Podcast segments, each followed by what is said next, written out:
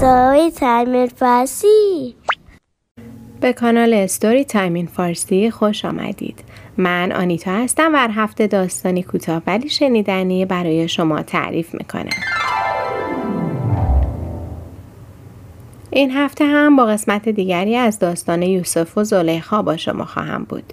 اما قبل از شروع خواهش می‌کنم که اگر داستانهای ما رو دوست دارید با دوستانتون به اشتراک بذارید و با سابسکرایب کردن و گذاشتن نظرات و پیشنهاداتتون ما رو حمایت کنید. و اما داستان این هفته. قسمت چهارم داستان یوسف و زلیخا نوشته فریده خلعتبری و به تصویرگری میترا عبداللهی.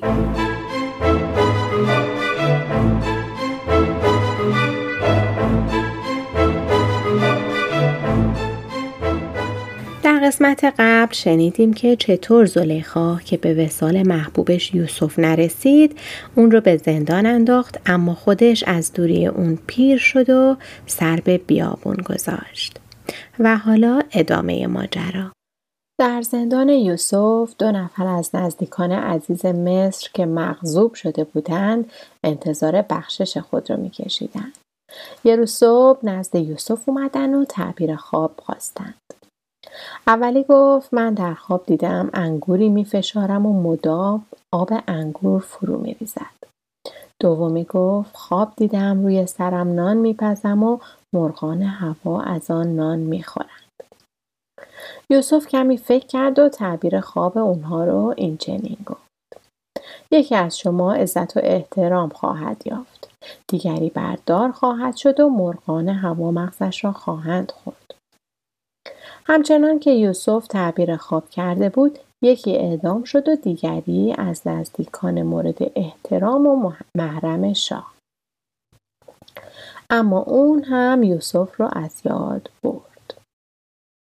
یوسف چند سالی در زندان موند و تا اینکه روزی عزیز مصر دانشمندان ستاره شناسان طالبینان و تعبیر خوابدانان رو جمع کرد و گفت دیشب در رویا دیدم که هفت گاو پروار و پرشیر در چمنزاری پر از گل و گیاه چرا می‌کنند.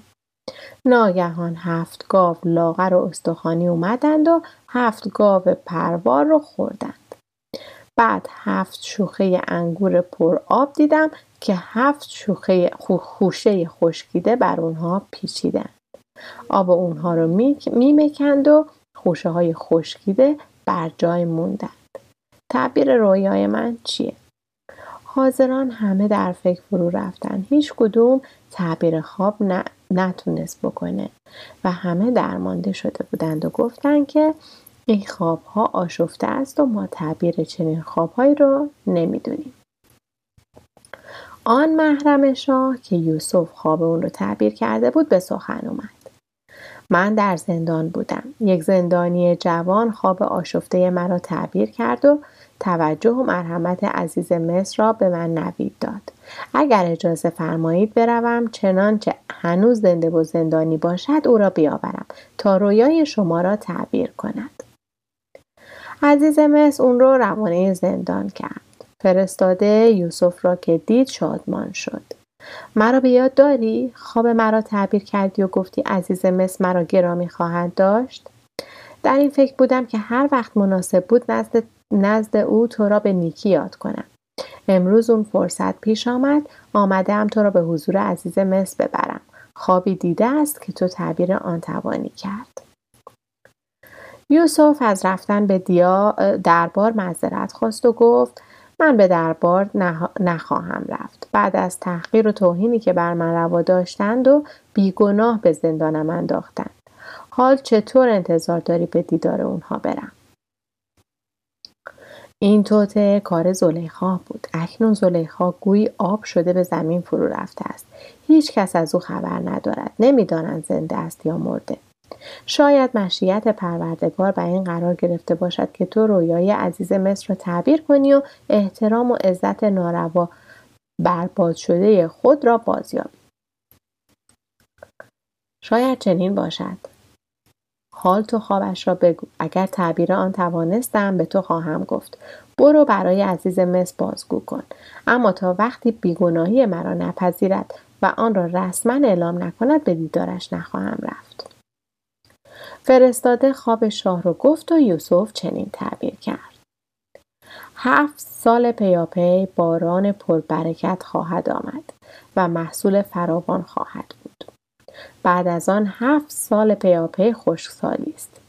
اگر برای هفت سال دوم فکر اساسی نشود آدم آدم را خواهد خورد و همه خواهند مرد. فرستاده بازگشت و تعبیر خواب عزیز مصر را همونطور که از یوسف شنیده بود باز کرد. عزیز مصر مدتی در فکر فرو رفت بعد پرسید این مرد کیست؟ درباره راه چاره حرفی نزد؟ سرورم. اون یوسف ابرانی زرخرید شماست. حرفی از چاره کار نزد از آمدن به حضور شما هم امتناع کرد. بنده ما به حضور ما نمی آید قربانت کردم می‌گوید او را بیگناه رسوای خاص و عام کردند. ترجیح می‌دهد تا وقتی به سرای باقی شتابت در زندان بماند یا اینکه بیگناهی او اثبات و اعلام گردد. عزیز مصر که خود گناهکاری یوسف رو باور نداشت دایه را به حضور خواست. او رو سوگند داد تا هر چه می‌دونه بگه. دایه سوگند یاد کرد و بر بیگناهی یوسف شهادت داد. عزیز مصر بیگناهی یوسف رو رسما اعلام داشت و گفت او رو پیش من بیارید تا محرم خیش سازم. یوسف را آوردند شاه با محبت و احترام اون رو پذیرفت و پرسید بگو برای نجات از هفت سال خوشسالی چه باید کرد یوسف گفت در تمام سرزمین مصر همه مردم تمام زمین ها رو در هفت سال پربرکت باید کشت کنند. به اندازه ناخونی زمین کشت نشده باقی نمونه. کشت رو که درو کردن در حد اعتدال و قناعت به اندازه خوراک یک سال خرمن بکوبند. محصول اضافه را در خورش باقی بگذارند و انبار کنند. هفت سال خشکسالی که رسید هر سال حداقل مصرف لازم را از انبارها بردارند و مصرف کنند. برای آنکه نظمی وجود داشته باشه دقت و مراقبت لازم است. باید تمام روستاییان و مردم شهر را آگاهی داد. اعتماد اونها را جلب کرد. اگر انبار هر کجا به قدر کفایت نبود از خزانه شاهی برای ساختن انبار کمک کرد تا محصول ضایع نگردد. ذخیره کردن محصول اضافی را نظارت باید کرد. مصرف در ایام خشکسالی را افراد درستکار باید زیر نظر داشته باشند. مبادا سودجویان و حریسان وضع دشوار را آشفته کنند. عزیز مصر که خسته و سالخورده و ناتوان شده بود و به درباریان چاپلوس اعتمادی برای انجام دادن این کار پرمخاطره نداشت یوسف را به تخت سلطنت به جای خود نشوند کلید خزائن شاهی و مهر سلطنتی رو به دست اون سپرد تا اون چه باید انجام بده چندی بعد عزیز مصر دنیا رو ودا گفت و یوسف عزیز مصر شد یوسف با عزت و احترام، قدرت و کاردانی با احساس مسئولیت برای از گذراندن دوران سختی به کار پرداخت و زلیخا را از یاد برد. یعقوب پدر یوسف در فراغ فرزند دلبندش سالها چشم به راه موند. یوسف رو ندید و بینایی از دست داد. خوشسالی هفت ساله مصر محصول کنعان را نیز آسیب رسوند. اونجا فکری برای ذخیره سازی نکرده بودند. به این دلیل دچار کمبود نان شدند. دو برادر بزرگ یوسف که بازرگانی پیشه کرده بودند شنیدند در مصر محصول فراوانه و مشکل نان ندارند. با مال و تجاری که در مصر خریدار داشت با آن سو حرکت کردند تا مال خود را با گندم معاوضه کنند. کاروان به مصر اومد. گندم در انبارها فراوان دیدند اما دانه گندمی به زر هم نمی فروختند. شنیدند اختیار با عزیز مصر است. به حضور عزیز رسیدند مال و تجاره دادند و برای جلوگیری از مرگ و میر گرسنگان گندم طلب کردند. عزیز مصر برادران را شناخت. اما برادران عزیز مصر را با آن شکوه و جلال لباسهای فاخر و تاج طلای جواهر نشان نشناختند. یوسف به برادران آشنایی نداد. به دستور عزیز مصر گندم تحویلشان شد. برادران خوشحال شترها را بار کردند پیش از حرکت یوسف آن دو را احضار کرد و پرسید شما یک برادر کوچکتر دارید کجاست؟ برادری داشتیم یوسف نام که گرگ او را در صحرا درید. برادری کوچکتر از یوسف هم داشتید؟ بله اون اسای دست پدرمان است. پدر چشم به راه یوسف بینایی از دست داد. برادر کوچکمان مونس و کمک اوست. یوسف با لحن جدی گفت اگر بار دیگر آمدید او را با خود بیاورید وگرنه گندم نخواهید داشت. چنانچه پدرتان به کمک احتیاج دارد یکی از شما با او بماند. برادران ناچار امر عزیز را پذیرفتند. کاروان به کنعان بازگشت. مردمان از فراهم اومدن گندم شاد شدند. برادران خلاصه ماجرا و دستور عزیز مصر را به پدر گفتند. یعقوب پرسید شما درباره برادرتان با او صحبت کرده بودید؟ نه. از کجا می‌دانست برادری کوچکتر دارید؟ آنها درمانده سر تکون دادن و گفتند نمی‌دونیم شاید جاسوسانی دارد که خبرها رو به او میرسونند. دگر بار برادران قصد خریدن گندم از مصر داشتند نزد پدر رفتند. برادر کوچک خود را طلب کردند تا همراه ببرند. پدر راضی نمی‌شد و گفت درباره یوسف چه کردید که حال این معصوم را به دست شما سپارند پدر گندم رو به اتمام است همه از گرسنگی خواهیم مرد. جان به جان ما این برادر بسته شده. چطور ممکن است مراقب او نباشیم برادران همراه بنیامین برادر کوچک به مصر اومدند. عزیز مصر او را عزیز داشت و مهربانی ها کرد. در فرصتی که تنها موندن به او گفت راز خود به تو می‌گویم. پیش خود نگاه دار. من یوسف برادر تو هستم که آنها مرا به چاه افکندند. اما خداوند دانا و توانا مرا از چاه بیرون آورد و بر تخت مصر نشوند. تو پیش من بمان و غمگین مباش. وقتی برادران بار بستند و آماده سفر شدند ندیمی که به دستور یوسف پیمانه گندم درون بار برادر کوچه گذاشته بود فریاد برآورد. ای کاروانیان شما دوست هستید بارها از زمین بگذارید. برادران گفتند به خدا سوگند ما دزد نیستیم. نیامدیم در اینجا سرزمین دزدی و فساد کنیم. بار ما را برگرد بگردید. اگر مال دزدی یافتید ما را مجازات کنید. پیمانه گندم را داخل بار برادر کوچک یافتند. یوسف فریاد برآورد این پسر دزدی کرده.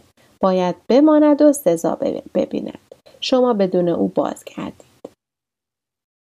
یکی از برادران گفت پدرمان از دوری پسرش یوسف آنقدر زار زد که کور شد. یوسف را گرگ در صحرا دریده بود. ما بازگشتیم و پدر حرف ما را باور نکرد. یوسف دروغ آنها را شنید و اظهاری در این باره نکرد. گفت وضع شما بدتر از اونه که خود می‌گویید. خداوند بهتر می‌داند. ای عزیز تو را از نکونکاران می‌دانیم. بدون او پیش پدر پیر و فرتوت خود نمی‌توانیم برویم. یکی از ما را برای مجازات نگه دار و اون رو رها کن. اگر جز آن کس را که پیمانه خود پیش او یافته ایم سزا دهیم از ستمکاران می‌شویم. برادر کوچکتر به سخن در اومد. می‌دانم برای پدر سوگند یاد کرده اید مرا سالم بازگردانید. حال چنین شده است. برگردید و به پدر آنچه را دیده اید و شنیده اید راست بگویید. اگر از کاروانیان بپرسید آنها راستی شما را گواهی خواهند داد. برادران به مشورت نشستند و بران شدند تا برادر بزرگتر در مصر بماند و از حال و روز بنیامین با خبر گردد.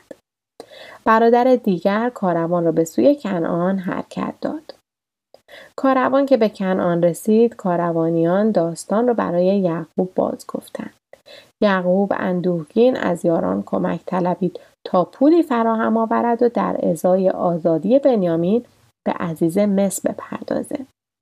یعقوب پول رو به پسر سپرد و اون راه مصر در پیش گرفت. یوسف برادر از گرد راه رسیده رو به حضور پذیرفت اما پول فراهم آمده رو کافی ندونست و با آزاد کردن بنیامین موافقت نکرد. برادران به زاری پرداختند و از عزیز مصر بخشش بنیامین رو طلب کردند. سرانجام یوسف پذیرفت در صورتی که پدر خود برای زمانت برادر کوچکتر پا پیش بگذاره و به مصر بیاد از گناه بنیامین در میگذره و اون رو آزاد می‌کنه. برادران راضی شدن و بار سفر بستند. یوسف فرمان داد پیراهنش رو پنهان از چشم برادران در بار اونها بذارن. کاروان بار دیگر به سوی کنعان به حرکت ماند. سهرگاه یعقوب برای دعا و نیایش بیدار شد. هوای صبحگاهی به سینه فرو برد و فریاد کرد به خدا سوگند اگر دیوانه ام نمی شمارید من بوی یوسف را حس می کنم که به من نزدیک می شود. نزدیکان او را به حال خود گذاشتند. میپنداشتند در تنهایی دچار اوهام شده. اما یعقوب هر روز صبح نزدیکتر شدن بوی یوسف را بشارت می‌داد. کاروان به کنعان رسید. برادران سرفکنده پیش پدر رفتند. قصد داشتند ماجرای موندن برادر کوچکتر را بگن. یعقوب آنها را مهلت نداد.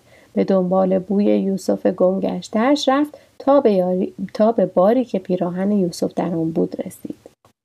بار را گشود. پیراهن یوسف را بیرون کشید. بویید. یزدان پاک را سپاس گفت. پیراهن یوسف را به دیده کشید. بر سر انداخت. بینا شد. برادران یوسف که چنین معجزه را دیدند به پای پدر افتادند و زار زدند و گفتند پدر ما را ببخش برای گناهان ما طلب بخشش کن که ما خطاکار بوده ایم. پدر برای فرزندان تقاضای بخشش کرد و خدا رو سپاس گفت و برای حرکت به سوی مصر آماده شد. امه یوسف که داستان رو شنید بار سفر بست تا همراه کاروان به دیدار یوسف بره. زمانی که مادر یوسف چشم از جهان فرو بست امهش سرپرستی اون رو بر عهده گرفته بود و اون رو چون جان عزیز می داشت. مهر او به یوسف چندان بود که حتی نمی‌تونست دقایقی دوری از اون رو تحمل کنه. به این دلیل به دیدار پدر و پسر نیز رضا نمی‌داد. زمانی که یعقوب زندگانی رو به گونه سر و سامون بخشیده بود که بتونه از فرزند محبوب خود پذیرایی و پرستاری کنه امه التماس کرده بود و بر دست و پای یعقوب بوسه زد که یوسف رو از اون نگیره. اما وقتی که لایه های خود رو بی نتیجه یافت کمربند زرین به کمر یوسف بست و لباس بر او پوشوند و به همراه پدر روانش کرد. روز دیگر ام آشفته و فریاد کنان به سرای برادر شتافت و بر او خروشید که یوسف یوسف کوچک کمربند زرین اون رو به سرقت برده. یعقوب نپذیرفت و یوسف رو فرا خواند و پس از جستجو کمربند رو پیدا کردند. امه گفت به رسم دیرین یوسف را به من بسپارید تا به جبران عمل زشتی که مرتکب شده چند سالی خادم من باشد و به من خدمت کند. یعقوب می‌دونست که حقیقت چیه و خواهرش از چه رو یوسف کوچیک رو متهم کرده. کمربند رو به خواهر برگردوند و با او به ملایمت سخن گفت. سرانجام بران شدند که هر دو سهمی برابر از دیدار یوسف داشته باشند. اما گم شدن یوسف حسرت دیدار رو بر دل هر دو گذاشت و چشمان هر دو رو گریان کرد. حالا فرصتی بود که بار دیگه خواهر و برادر چشم به چهره گمشده خود بیافکنند زمانی که کاروان نزد یوسف رسید یوسف پدر و امه, امه را عزیز داشت و از اونها خواست در کنار او بمانند. برادران را هم کار و زندگی داد تا شکر نعمت به جای آورند و از پروردگار طلب بخشش کنند. حالا بشنویم از زلیخا. زلیخا وقتی شنید عزیز مصر فوت کرده و یوسف به جای اون عزیز مصر شده عشق دیرین در دلش بیدار شد و رنج فراغ اون افزایش پیدا کرد. کلبه از نی سر راهی که گذرگاه یوسف بود بنا کرد. مجسمه ای از بت بزرگ در کلبه گذاشت. همواره برابر بت سنگی زانو می‌زد و دست با دعا برمی داشت. هر وقت صدای سم اسبی میشنید کلبه را ترک می‌کرد و راه رو می‌گرفت و یوسف رو با ناله و التماس صدا می‌زد. وقتی ناامید می‌شد به کلبه برمیگشت و به پرستش بت میپرداخت. یک روز شنید یوسف با سوارانی خواهد گذشت. از کلبه بیرون اومد و با حسرت بر سر راهش نشست و فریادی از دل برکشید. اما هرچه فریاد زد و یوسف رو فراخواند سر و صدای سم چهارپایان صدای اون رو به جایی نرسوندن و یوسف گذشت. کودکان اون رو دوره کردند و به مسخره گرفتند. زلیخا دل شکسته و تحقیر شده به کلبه برگشت.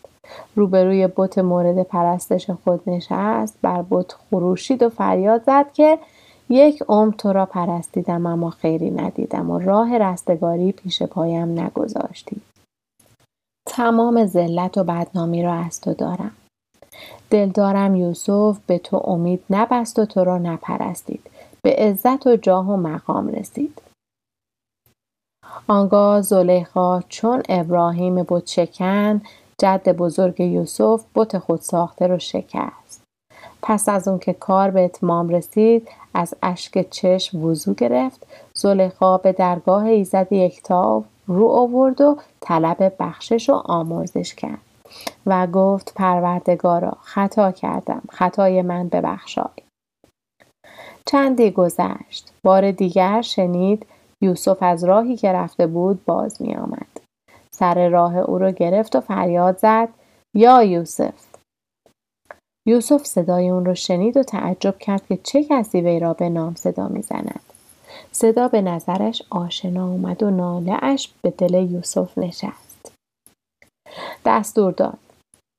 این پیر سال خورده و مفلوک را به دربار بیاورید تا ببینم نیازش چیست. وقتی زلیخای خرد شده و دل شکسته به حضور عزیز مصر رسید و صدای یوسف را شنید شادمان شد و خنده بر لبهاش نشست. یوسف از خنده او در عجب شد. نگاه کنجکاوی به صورت خرد شده، پشت شکسته و گیسوان چون برف سفید او انداخت و پرسید تو کیستی؟ اون گفت من همانم که چون روی تو را دیدم تو را از میان تمام خوبان جهان برگزیدم. یوسف زلیخا رو شناخت. دلش به درد اومد. به حال او گریست. بعد از گفتگوی کوتاهی از زلیخا پرسید بگو نیاز تو چیست تا آن را برآورم؟ جوانی و زیبایی و نور دیدگانم را که در راه تو دادم به من بازگردان. میل ندارم در این حال مرا ببینی و شرمنده باشم. یوسف من به راه تو آمده اما به یکتا پرستی روی آوردم. یوسف دست به دعا برداشت. از یزدان پاک طلب بخشش و نظر مرحمت برای زلیخا نادم کرد. زلیخا بینایی دیدگان باز یافت. گیسوان سپیدش مشکین شد. قدش راست و اندامش استوار گشت. چهره پرچین و شکنش چون برگ گل صاف شد و تراوت و زیبایی جوانی گرفت. یوسف معجزه پروردگار رو سپاس گفت و پرسید زلیخا باز هم نیازی داری؟ زلیخا که روی خوش یوسف و جوانی خود را دید پاسخ داد آری سربرم یوسف به سوی اون پیش رفت و پرسید بگو چه می‌خواهی؟ آرزویی جز وصل تو ندارم. یوسف چون دید دعایش مستجاب شده و زلیخا به جوانی و زیبایی بازگشته دل از کینه و گناه شسته یزدان پاک رو پرستش می‌کنه و بودها رو میشکنه فرمان داد تا جشن شاهانه ای برپا داشتند. به آین یکتا پرستان زلیخا رو به عقد خیش در آورد و پیمان وفاداری و پاکی بستند. یوسف و زلیخا سالهای سال به پاکی و مهربانی با عزت و شوکت عشق و وفاداری زندگی کردند و فرزندانی به دنیا آوردند. تا اینکه روز مقرر رسید. یوسف سال خورده و عمری به رستگاری گذرانده. صدای مهربان و قاطع جبرائیل به گوشش رسید و اون گفت بکش پا از رکاب زندگانی. جبرائیل سیب سرخی را که از بهشت آورده بود به دست یوسف داد. یوسف به مجرد آنکه سیب را در دست گرفت جان در سیب نهاد و به دیار باقی شتافت. حاضران که جان به جان آفرین تسلیم کردن یوسف را دیدند اشک ریزان فریاد و فقان برداشتند. آسمان هم به صدا در اومد و همراه زمینی ها اشک ریزان سوگوار شد. صداها به گوش زلیخا رسید. زلیخا پرسید این شور و فقان چی از چیست؟ چرا زمین پرقوقا شده است؟ همگی شیوه کنان گفتند شاه جوانبخت از تخت چشم بوشیده به سوی تخت رو کرده است. زلیخا قلبش پاره شد. گیسوان برکند. رخسار چنگ زد. پیراهن درید و اشک خون از چشمانش سرازیر شد. خوب می‌دانست یوسف به آنجا پرکشیده است که بازگشتی ندارد. روی خون آلوده بر خاک نهاد و جان به جان آفرین تسلیم کرد. بله قسمت آخر داستان یوسف و زلیخا رو هم شنیدیم بازم ممنون که با من و داستان این هفته همراه بودید شما می‌تونید از طریق فیسبوک و اینستاگرام و همچنین ایمیل با ما در ارتباط باشید و نظراتتون رو برای ما بفرستید. ایمیل برنامه storytimeinfarsi at gmail.com هست و توی اینستاگرام و فیسبوک ما رو به همین نام storytime in می‌تونید پیدا کنید. اگه دوست دارید داستانهای ما رو به صورت تصویری هم ببینید سریع به کانال ستوری تایم این فارسی در یوتیوب بزنید. تا روز دیگر و داستانی دیگر بدرود.